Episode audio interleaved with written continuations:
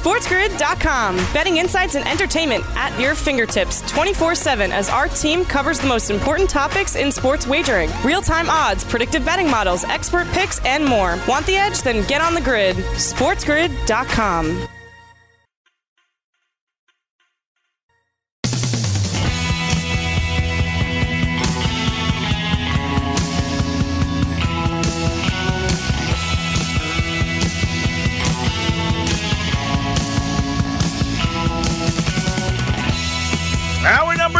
Of our two-hour extravaganza, 2 minutes past the hour. Scott Wetzel sitting in, taking you right up until 7 a.m. Eastern time, as we always do, Monday through Friday. You want to get involved in the program? We'll have some open phones here, 844-843-6879. Again, 844-843-6879. Might be easier just to send a tweet at Opposite Picks. That's O-P-P-O-S-I-T-E, Picks, P-I-C-K-S. Email me. Go to the website, oppositepicks.com. Hit the contact Scott icon and fire away. Good day for players last night, or at least it should be, because what was supposed to happen for the most part did, especially in the NBA, where John Wall and the Houston Rockets, well, that sounds weird to say, doesn't it? Beat Washington, as we told you they would do yesterday. Wall facing his former Wizards team for the first time at 24 points as Houston pulls away in the fourth quarter, wins by double digits. Wall goes for 24. So the over prop that we just absolutely, boy, I wish there was one of these every single night. I really do. There's got to be some where it's not going to come through. I understand that. But, you know, again, as we talked about first hour, for the sharps, you know, the wise guys, or, you know, the mopes out there, I'll call them.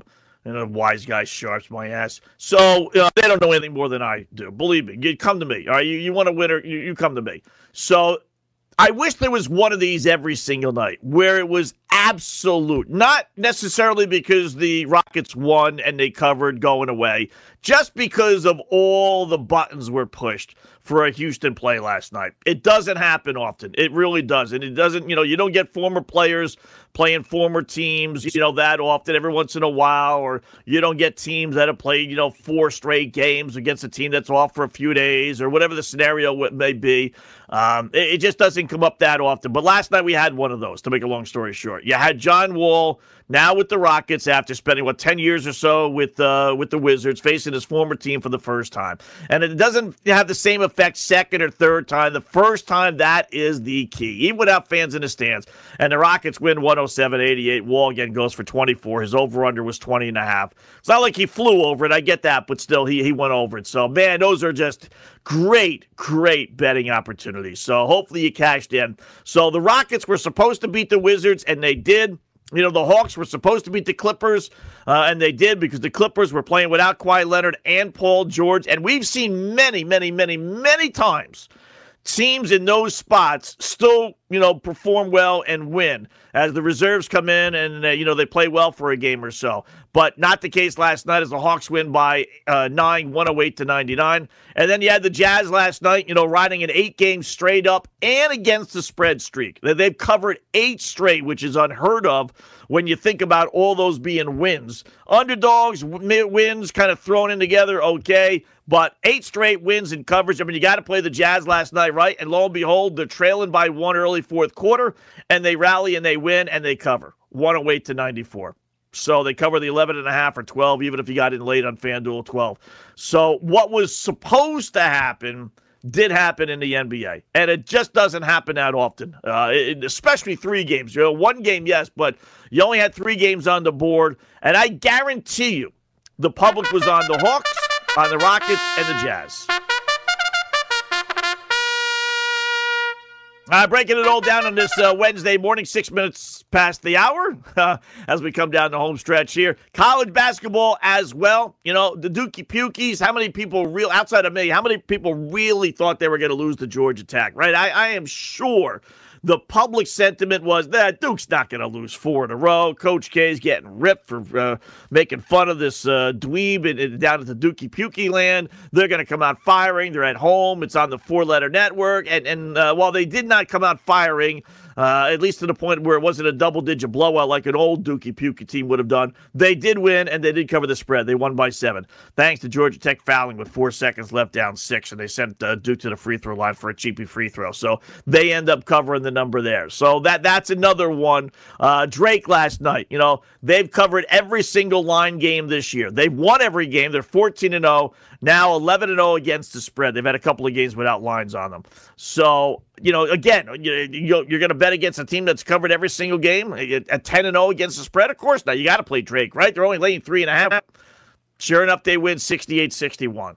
So across the board for the most part, the only one that didn't come in, and North Carolina, against Pittsburgh, same thing. I know Pittsburgh's got a decent little program.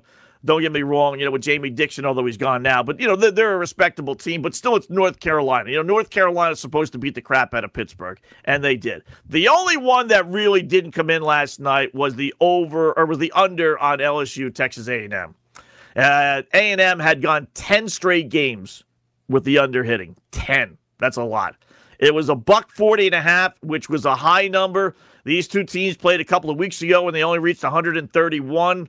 So they were begging you to take the under. They were, and sure enough, the game went over by a couple of points. Let me see, because I've not looked at the box score in the play-by-play of this one.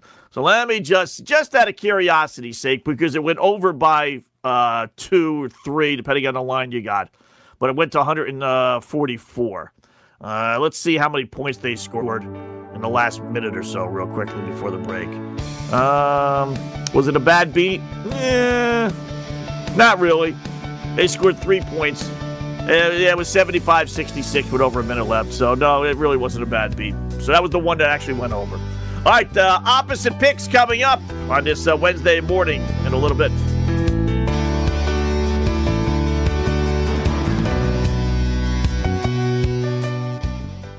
SportsGrid.com. Betting insights and entertainment at your fingertips 24/7 as our team covers the most important topics in sports wagering. Real-time odds, predictive betting models, expert picks, and more. Want the edge? Then get on the grid. SportsGrid.com.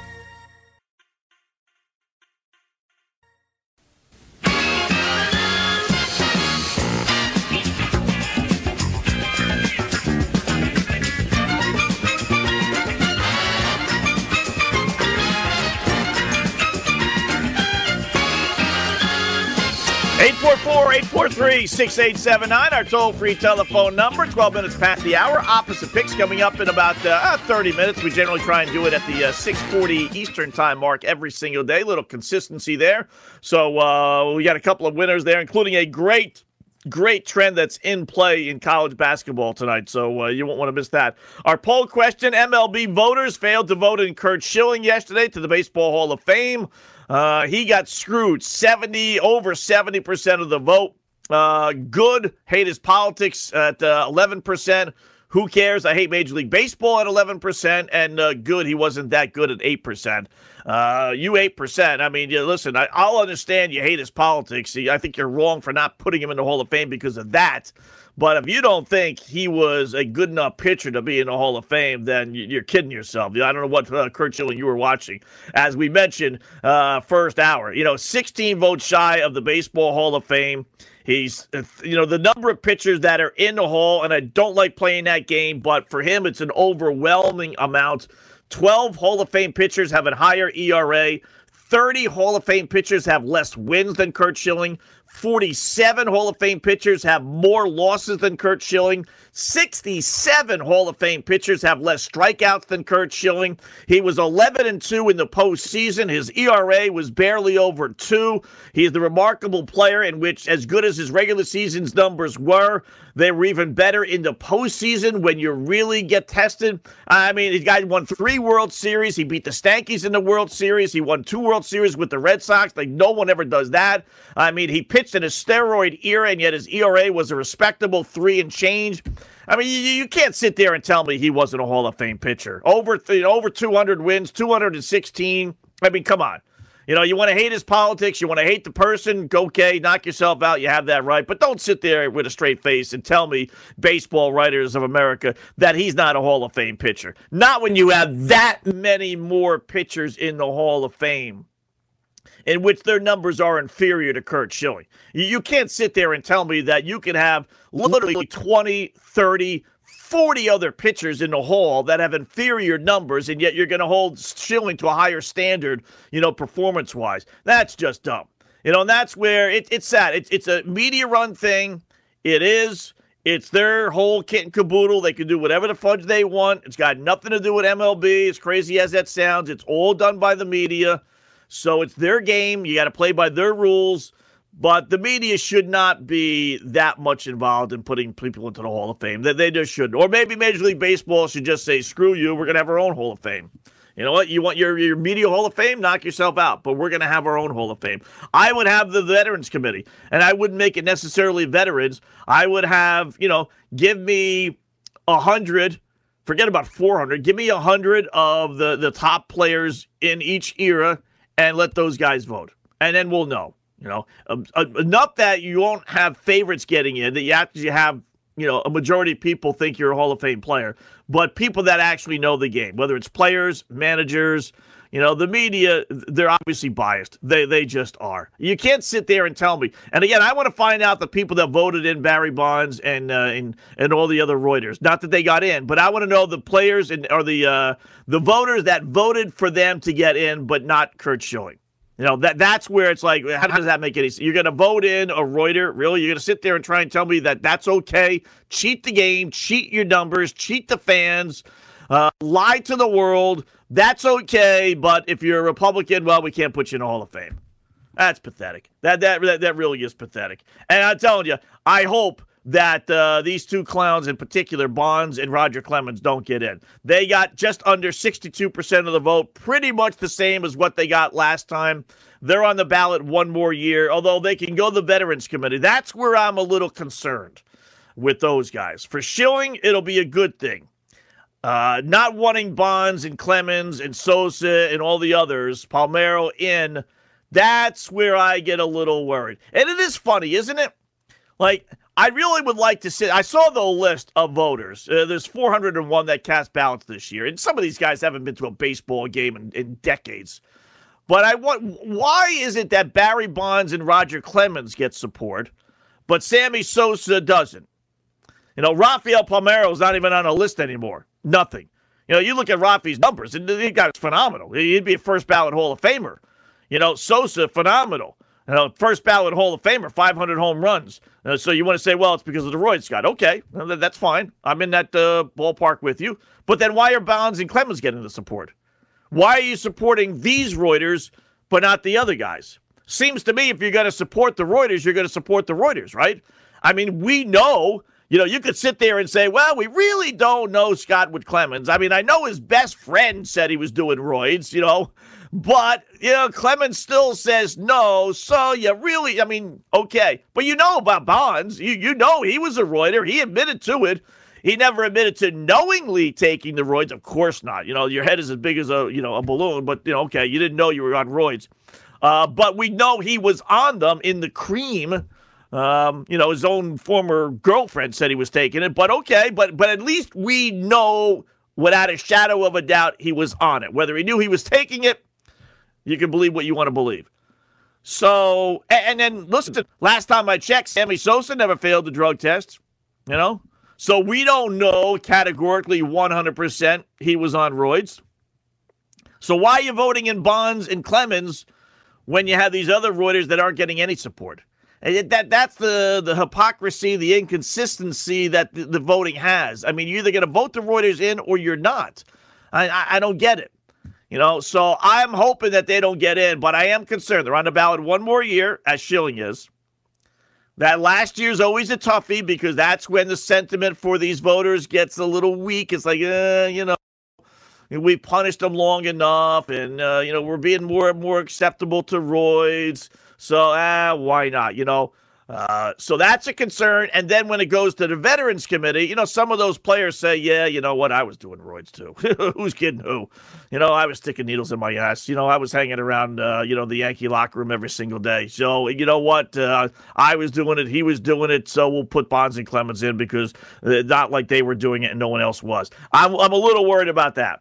But these guys should not be in the Hall of Fame. They really should. And for no other reason And we've been down this road a zillion times, but obviously it came up yesterday.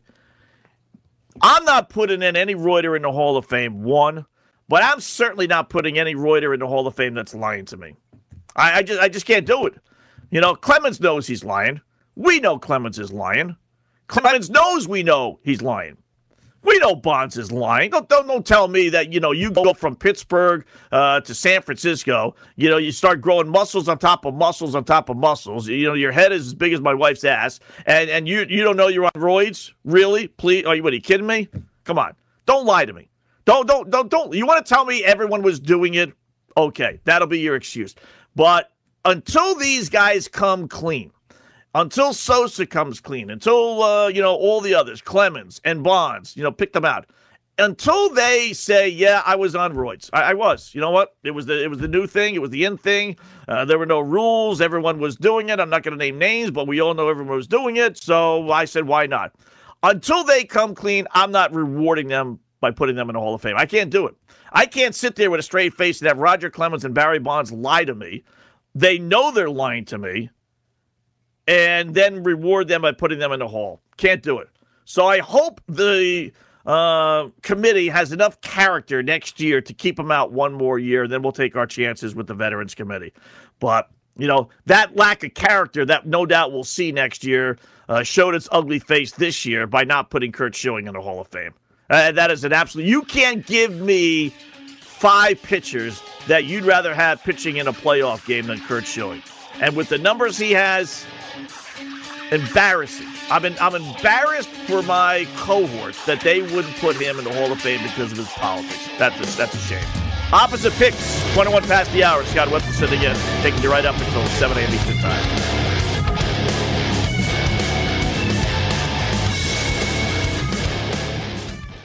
SportsGrid.com. Betting insights and entertainment at your fingertips 24/7 as our team covers the most important topics in sports wagering. Real-time odds, predictive betting models, expert picks, and more. Want the edge? Then get on the grid. SportsGrid.com.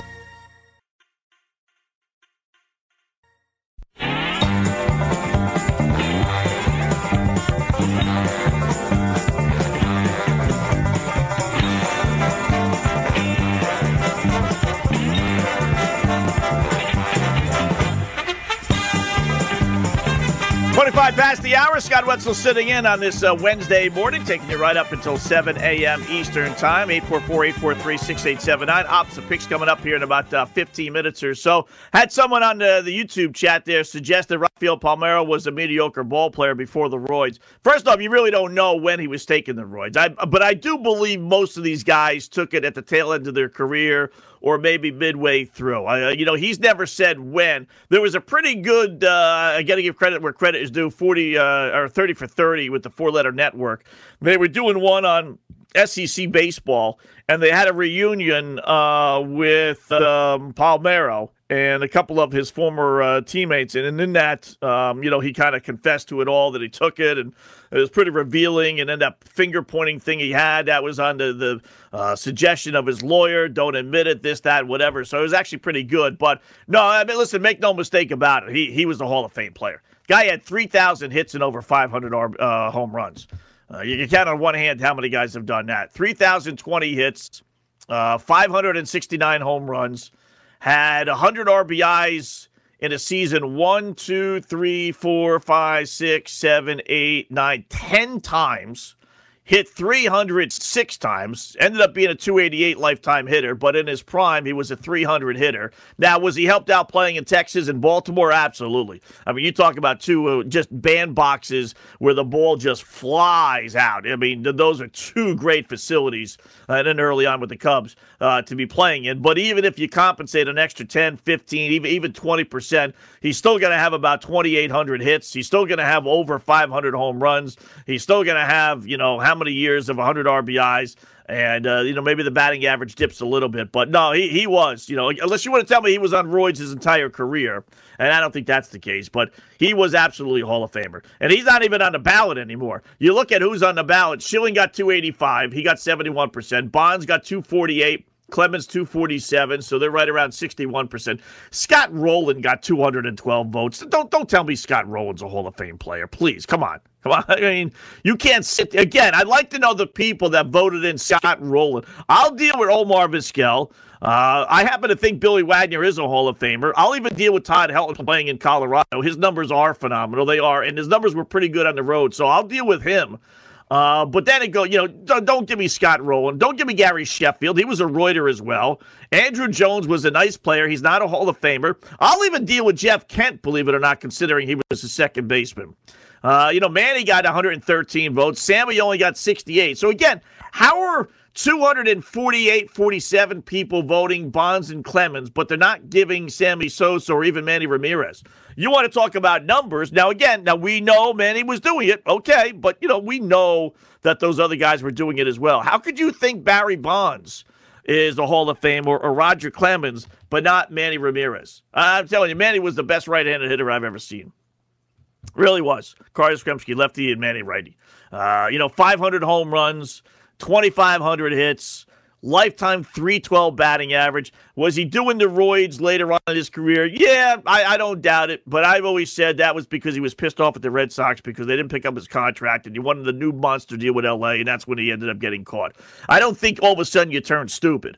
You know, you're stupid as stupid is. You know, if he was going to be doing roids and be caught with the Dodgers and Tampa Bay, then he would have gotten caught with the Red Sox, but he didn't. So I don't think he was doing roids back then. So, but why would he get so few votes, but the other Reuters got that many? You know, Andy Pettitte, 55. People always debate Andy Pettitte. Andy Pettitte was a two-time Reuter. What are you kidding me? He threw his father under the bus saying he got roids from his dad. You know, whether it was there to help him pitch or whether it was there to help him recover from surgery, who cares? He's a Reuter. There's no debate on whether he should get in. None whatsoever. So, and then you're going to have next year Big Papi, you know, going to be eligible. And then Aroyd. Now, there's no way Alex Rodriguez is getting in, but David Ortiz, yes. And I know, you know, Stanky fans want to yell and scream and say, oh, you know, he was on roids. We don't know that. Whether he was on the list, we don't know that either. And whether he knowingly was taking it, we don't know that. So, but very disgusted, very, very, you know, upset with the fact that Schilling didn't get in. How about USA Today's Bob Nightingale? Pretty good baseball guy, right? So I believe his stuff. I've had him on the program a few times. Says the Mets are offering Trevor Bauer a contract that may not be as long as the stanky 9-year deal they gave Garrett Cole, but he says the average annual value is higher than Cole's $36 million. Wow. I would be surprised. I'm not saying he's wrong, because like I said, he's pretty good. He's pretty, you know, he's not one that I've seen to make up stories, unlike, you know, or steal stories, Jeff Passan. So, if that's the case, how much are you paying this guy? What are you offering him? $37, $38, $40 million? Trevor Bauer, you know, bird brain, Trevor Bauer, you're going to put him in New York? Ugh. What do you got to commit, what, 3-4 years? You got to believe it's at least 4, right? I mean, Bauer can't be so stupid. I know at one point he said he only would sign 1-year contracts, but that went out the window when his agent got to him and said, what are you, dope? What are you? You know, you've had basically one good year. I mean, you talk about a pitcher that is overrated. You know, we debate Hall of Fame stuff and everything else, and obviously he's not a Hall of Famer, but you talk about a guy that really is just not that good, statistically anyway. That's Trevor Bauer. I mean, the Mets would be just dopes if they brought this guy in. He's had one good year. One. 2017, when he went 17-9. You want to go 12-6 the following year? All right, I'll give you that. ERA 2.5, really 2.21. I'll give you that. So back-to-back, 17-9, 12-6, 2017-18. You know, last year with the Reds, 5-4. In 2019, a combined 11-13. He's 75-64, pitching, you know, in the American League, National League with an ERA close to 4. I mean, this guy's an average pitcher. You know, his ERA was phenomenal this last year, despite only going 5-4, 1.73. I'll give you that, but I'm not giving a guy who's been in the majors for 9 years. He's 30 years old, so it's not like he's young and up and coming. He is what he is. You know, 5-8, 11-12, 12-8, 17-9, 12-6, okay, 11-13, 2-5, 5-4. You're going to give that guy, what, $40 million a year for 3-4 years? and he's a bird brain, and you're going to put him with the New York media? What, are you crazy? This is the same Mets team that, you know, wouldn't hire Carlos Beltran because he was involved in, Spygate, and they, couldn't hire a general manager because he was texting, 50,000 years ago, a female reporter, and that is against the rules, even though they got an owner that, by the way, was fined billions of dollars for his illegal doings with his company, with Wall Street. That's okay, but whatever. But you're gonna bring a guy like Bauer into that situation, and what, Met fans, you're gonna bitch and complain, or ownership or management, you're gonna complain when this guy turns into the bird brain that he is?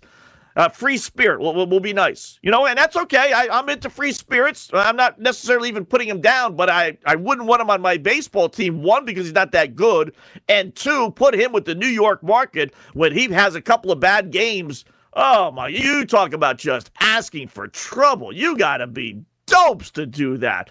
Go have Pittsburgh. Go have San Diego. Go have some other team that doesn't have the scrutiny that the Mets have every single day going up against the Stankies. Oh, my goodness. Anything more than a 2-year deal, the Mets are crazy. And anything more than $25 million, $35, $40 maybe million dollars for a guy who's basically a .500 pitcher, oh, that's nuts. You just, again, you scratch your head sometimes and you just say, wow, what are they thinking? What are they thinking? It's amazing. We didn't get into this too much, but I planned on doing this today. We got kind of caught up on the gambling stuff, but it is remarkable. Now, Baltimore, the Ravens GM Eric DeCosta said yesterday that he wants to sign Lamar Jackson to a long-time contract extension. He's only been in the league 3 years. They have him locked in for at least 2, and you can always franchise him, 1 year without getting crushed. So realistically, they have him under their control for 3 more years. There really is no reason to give him an extension now. But Kansas City did it last year with Mahomes. Now, I have more confidence in Mahomes being good than I do Lamar Jackson over the long haul. But that said, they don't have to, but they want to get it done. Okay, fine. I started thinking about it, and I said to myself, I can't remember another NFL offseason in which there are so many quarterback issues around the league. I mean, think about it. What's Dallas going to do with Dak Prescott? What's Washington going to do? They have no quarterback. What's Philadelphia going to do? Is it going to be Carson Wentz or is it not? Even to a lesser extent, the Giants and Daniel Jones. Now, he will be the starter, I suppose, but Giant fans they know he sucks. You're not winning with Daniel Jones. You're not. Detroit's looking to part ways with Matthew Stafford. Chicago has parted ways with Mitch Trubisky. He's a free agent. They have Nick Foles on their roster, but that's not exactly secure.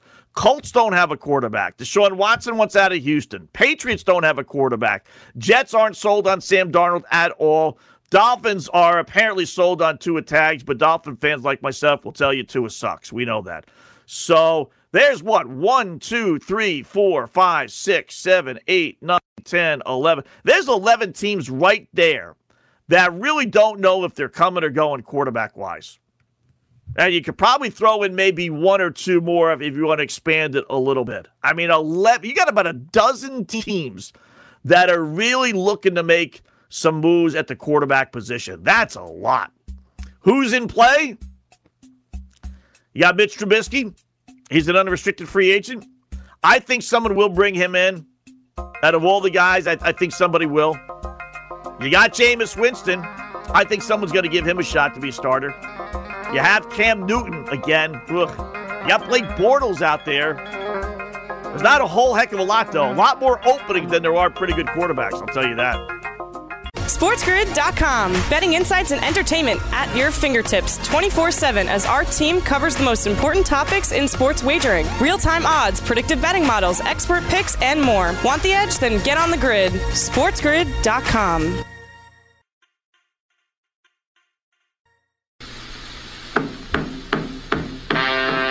Yeah, LLs know what that music means. Time to take out your pad and pencils and get set for the fastest and, more importantly, most profitable 5 minutes in radio, Opposite Picks. What are Opposite Picks, you newbies still ask? Well, we give you 7,000 reasons why we like one team and then go opposite. Why? because despite all the stats, trends, hunches, injury reports, weather reports, and everything else, nobody but nobody beats the boys in Vegas and FanDuel. On the season so far, 41 up, only 25 down, even though we did take a little dip yesterday going just 2-4, but still solid 16 games over 500. Wow, can't beat that. All right, we got a six-pack of games for you tonight. We'll start in the NBA. Pick number one, Orlando laying one versus Sacramento. What's all the love for the Queens? I mean, Sacramento has no business being basically pick 'em on the road. This club sucks. They lost 4 of 5, 6 of 8, 9 of 12, and now they're only getting 1 point at Orlando, which is coming off a nice win over Indiana. Love the Magic to beat up Sacramento, who's playing just their 6th road game this year versus 11 home games. Kind of a quirky schedule for the Kings, who are only 1-4 on the road so far this season. And again, you're getting them at basically pick 'em. What are you kidding me? No way. Love Orlando tonight. Give me Sacramento plus the 1. Pick number 2, college basketball. Fordham plus 7 versus Duquesne. Ah, yes, one of our favorite betting systems in play here. It's the famous coaches fired system, which is in play on any team the first game after its head coach is fired. Rams fired their head coach yesterday. Now face a Duke's team that's only 3-5, yes, themselves, including 1-4. Its last 5. However, they have no business being a 7-point road favorite over Topeka High, for goodness sakes. Never mind a Division I program, albeit a bad Division I program. It's a system play. Play on the coaches fired system, Fordham Rams. Give me Duquesne laying the 7. Pick number 3, Seton Hall plus 1.5 versus Creighton. Showdown in the Big East between two of the top teams, and not only the conference, but the country as well. Hall slipped up a little bit, losing 2 of 3, with one of the losses coming at the hands of the same Blue Jays team. So why play them, Scott? Because they lost that game by 36 points. 36, by far their worst loss of the season, and the career of head coach Kevin Miller for Seton Hall. The momentum, and the moment that game was over, they circled this game looking for revenge, and they will get it tonight. Creighton 1-8 against the spread versus teams with same-season revenge of a 25-point loss or more. Love Seton Hall at home, getting a 1.5. Give me Creighton laying 1.5. Pick number 4, Vatech plus 1 at Notre Dame. Wow, this line makes no sense at all. None whatsoever. Are you kidding me? Notre Dame is a favorite, albeit at home and only by 1 point, but against Virginia Tech? I mean, that's nuts.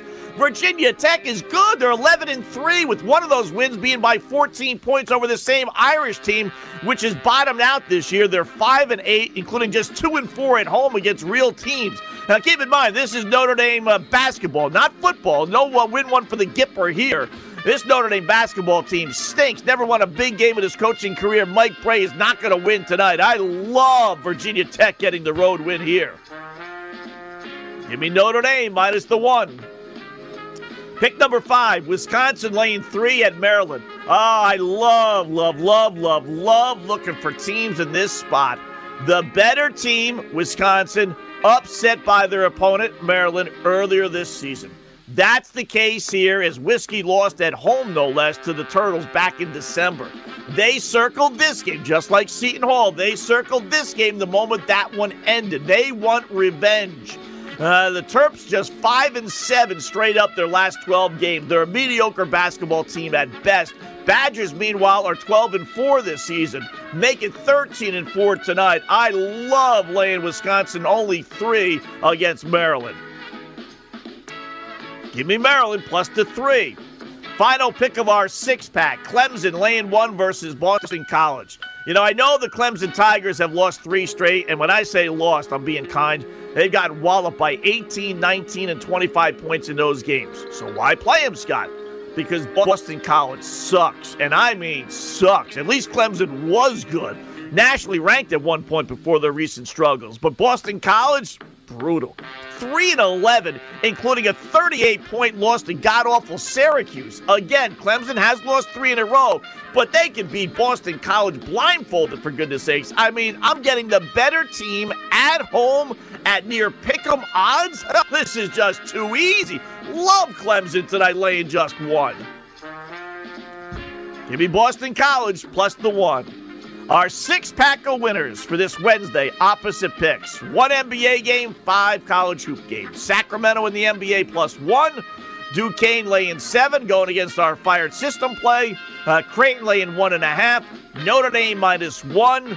Maryland plus 3. And it pains me to say it, but give me Boston College plus the 1. Our opposite picks on this Wednesday, January 27th. Yeah, 2-4 yesterday. We lost with the Knicks plus 11, Wizards plus 2.5, Pittsburgh plus 3.5, and Missouri State plus 4.5 against Drake. And we won with the Dookie Pukies laying 5.5 as they won by 7, and the over in the Texas A&M game. So 2-4 yesterday, but still not bad. 41-25. You're gonna have little dips. You're not gonna have a winning night every single night. Damn near close to every single night, but you will have a couple of days where it's tough betting against the teams that you really like, especially when you lose. It is, but you know what? That's just the nature of the beast. You're going to have some of those nights. So, but keep going. Go opposite or go either way. But pick one and don't flip flop back and forth. You'll drive yourself nuts if you do that. A decent little slate of NBA games tonight. If you go to FanDuel and check out some of the lines there, as we like to do after the opposite pick segment here, let's check out what's going on NBA wise. You got a full slate of games. What do we got? 1, 2, 3, 4, 5, 6, 7, 8, 9, 10, 11, 12. 12 games tonight, including Utah laying just 4 against Dallas. Boy, it's amazing. This is a great example of how, the boys in Vegas, FanDuel, they know all seemingly, right? But they do like to tempt fate. And that they don't buy into the greatest sports axiom of all time, and that's winners bet with streaks and losers bet against streaks. And that Utah has now won 9 in a row, and they've covered 9 in a row. They're at home, and they're playing, at this point anyway, a mediocre Dallas team. The Dallas has not picked up where they left off last year playoff-wise. They have struggled this year. And yet Utah, despite playing great basketball, covering the spread, and yet they're only a 4-point home favorite. I mean, how's that possible? They're playing the Mavericks, who, I mentioned, mediocre to begin with. They're not playing good. They've lost 5 of their last 7. They're on the road. That line makes no sense. You would think, right, you'd have the hot team at home. That line would be at least 6, if not 7. But, most people will bet against the streak. That's really it. So they put that number low, and people thinking, there's no way the Jazz are going to win again. It's not possible, Crazy. It really is. So you got to play Utah. I'm surprised I didn't play that one tonight. I should have put that back. You know why? Because I put my picks together before the Jazz game. When I was doing the picks, the Jazz were losing. So I figured their streak was going to end last night. So you may want to throw Utah in there as well, or Dallas as the opposite pick. What else we got tonight? Cleveland, Detroit, no big deal there. Sacramento, Orlando, Magic laying 1 point, as I told you, with the opposite picks. I don't understand that line at all. Charlotte at home. Got a lot of small favorites at home. You got the Lakers laying 2.5 against Philadelphia. That's not bad, but good luck on that one. You got to find out if Embiid is playing for Philadelphia. Then you always got to find out if Anthony Davis and LeBron are playing for the Lakers. That makes it very, very difficult. You go with the Atlanta Hawks under again. It hit again last night. It wasn't even close to going over. So the Hawks now are how many unders in a row here? A little stretch of 1, 2, 3, 4, 5, 6, 7, 8, 9, 10, 11. 11-2 under, with one of those 2 overs going over because the game went to overtime. So for all intents and purposes, after regulation, the Hawks are 12-1 under. 12-1. Now, Brooklyn can't, they don't play any defense whatsoever. None whatsoever. But they are coming off that 85-point performance against Miami the other night. So they have a rash of over. Wow, look at the overs for the Heat, for the Nets. Talk about battle of opposite trends. How many overs have the Nets had? Holy fudge. 1, 2, 3, 4, 5, 6, 7, 8, 9, 10, 11, 12. 12-1.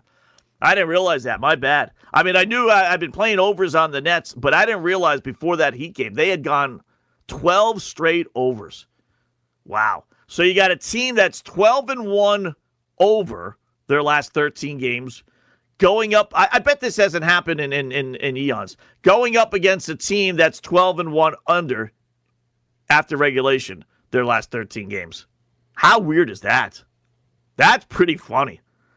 Nets are 12-1 over their last 13, and the Hawks are 12-1 under after regulation, because the one game did go over with the overtime. But after regulation, 12-1 under their last 13. So who's going to win out? Well, the number is big. I would say the Hawks, to tell you the truth. Because another thing with Vegas, they've not really adjusted those lines on Atlanta games. They're still in the 220s, high 20s. In this game, 237. Is it going to be a scoring fact? No, I don't know. I would go with the under on that one. But isn't that, I can't remember that ever being, not that much. 7-1, 8-1, 9-1, yeah, but 12-1 under versus 12-1 over. How funny is that? Lakers laying 2.5 at Philly. You got Denver laying 5.5 at Miami. That Heat team, boy, I tell you what, you talk about a go-against team.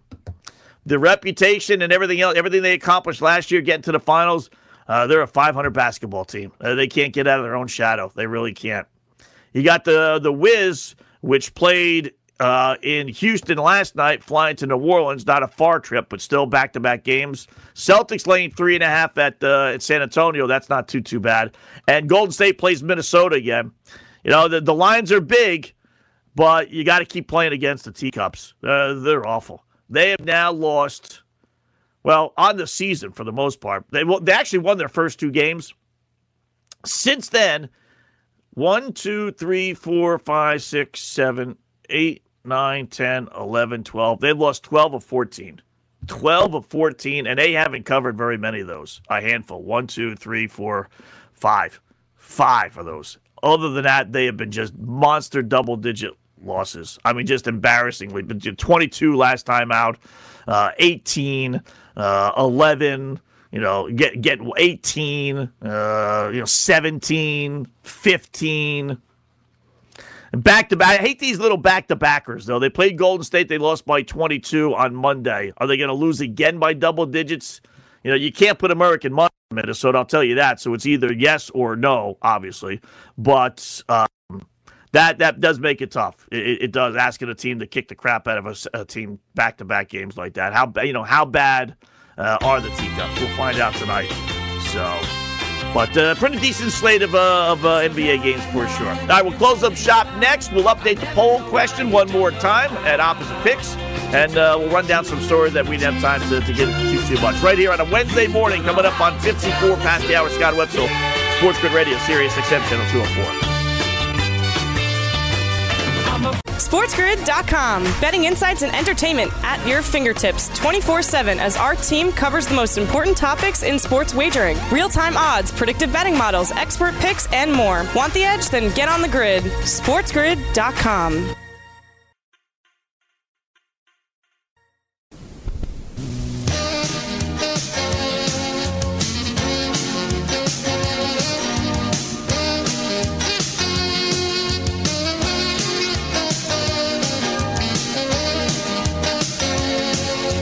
All right, let us update the poll question one more time before we are through, and that is Curt Schilling last night getting screwed by the voters, not getting into the Hall of Fame. 74% say, yep, he got screwed. You got 9% say good. He wasn't that good as a pitcher. Good, I hate his politics. Getting 9% as well, and then the proverbial who cares at 7% for Major League Baseball. All right, a couple of stories here. Aaron Rodgers, CEO Mark Murphy was asked on a radio station WNFL in Green Bay about whether Rodgers will be back next year.